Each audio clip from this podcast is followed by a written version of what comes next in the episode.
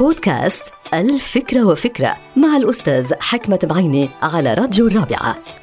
فكرة اليوم لها علاقة بالندم والندم هو شعور بالحزن والخجل والذنب لارتكاب خطأ ما في الماضي وليس في الحاضر.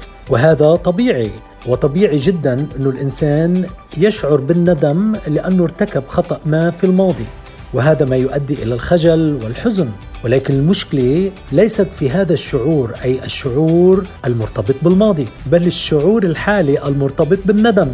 يعني هذا الخطأ الثاني أي الشعور بالندم عن خطأ في الماضي هو الشعور الأكبر والأكثر قساوة على الإنسان. احذروا من الندم.